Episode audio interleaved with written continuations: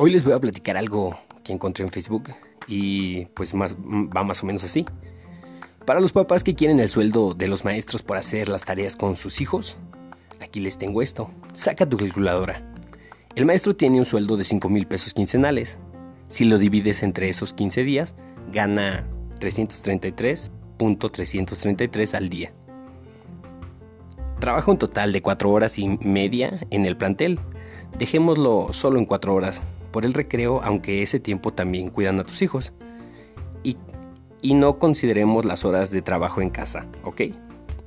Saca tu calculadora otra vez.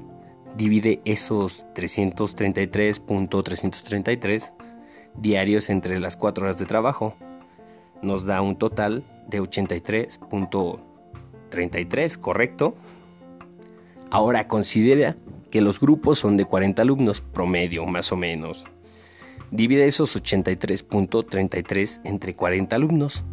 Nos da un total de 2.08 pesos por alumno por hora.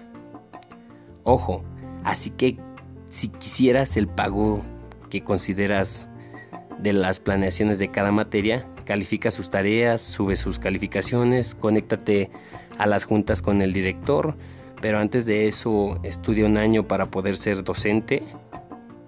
Así que son alrededor de 8 pesos por día. ¿Quieres eso en efectivo o en transferencia o cómo te lo vas a pagar? Digo, estamos hablando de, los maestros, ¿no? Esto fue algo que saqué de El Buen Maestro, una publicación de del 3 de agosto del 2020. Así es que regresando al tema, consideremos que, pues, que a veces nos quejamos y pues hay que depositar nosotros mismos como papás los, los, pues, los ocho pesitos.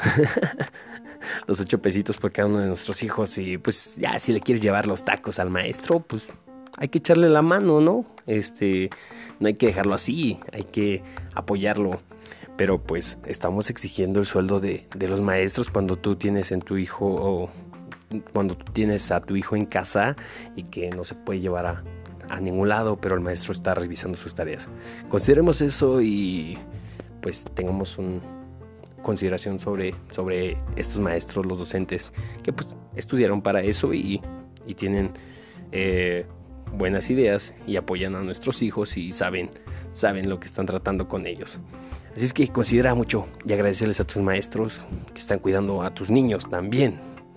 Así es que tengan una excelente mañana, tarde, día, a la hora que estén escuchando esto.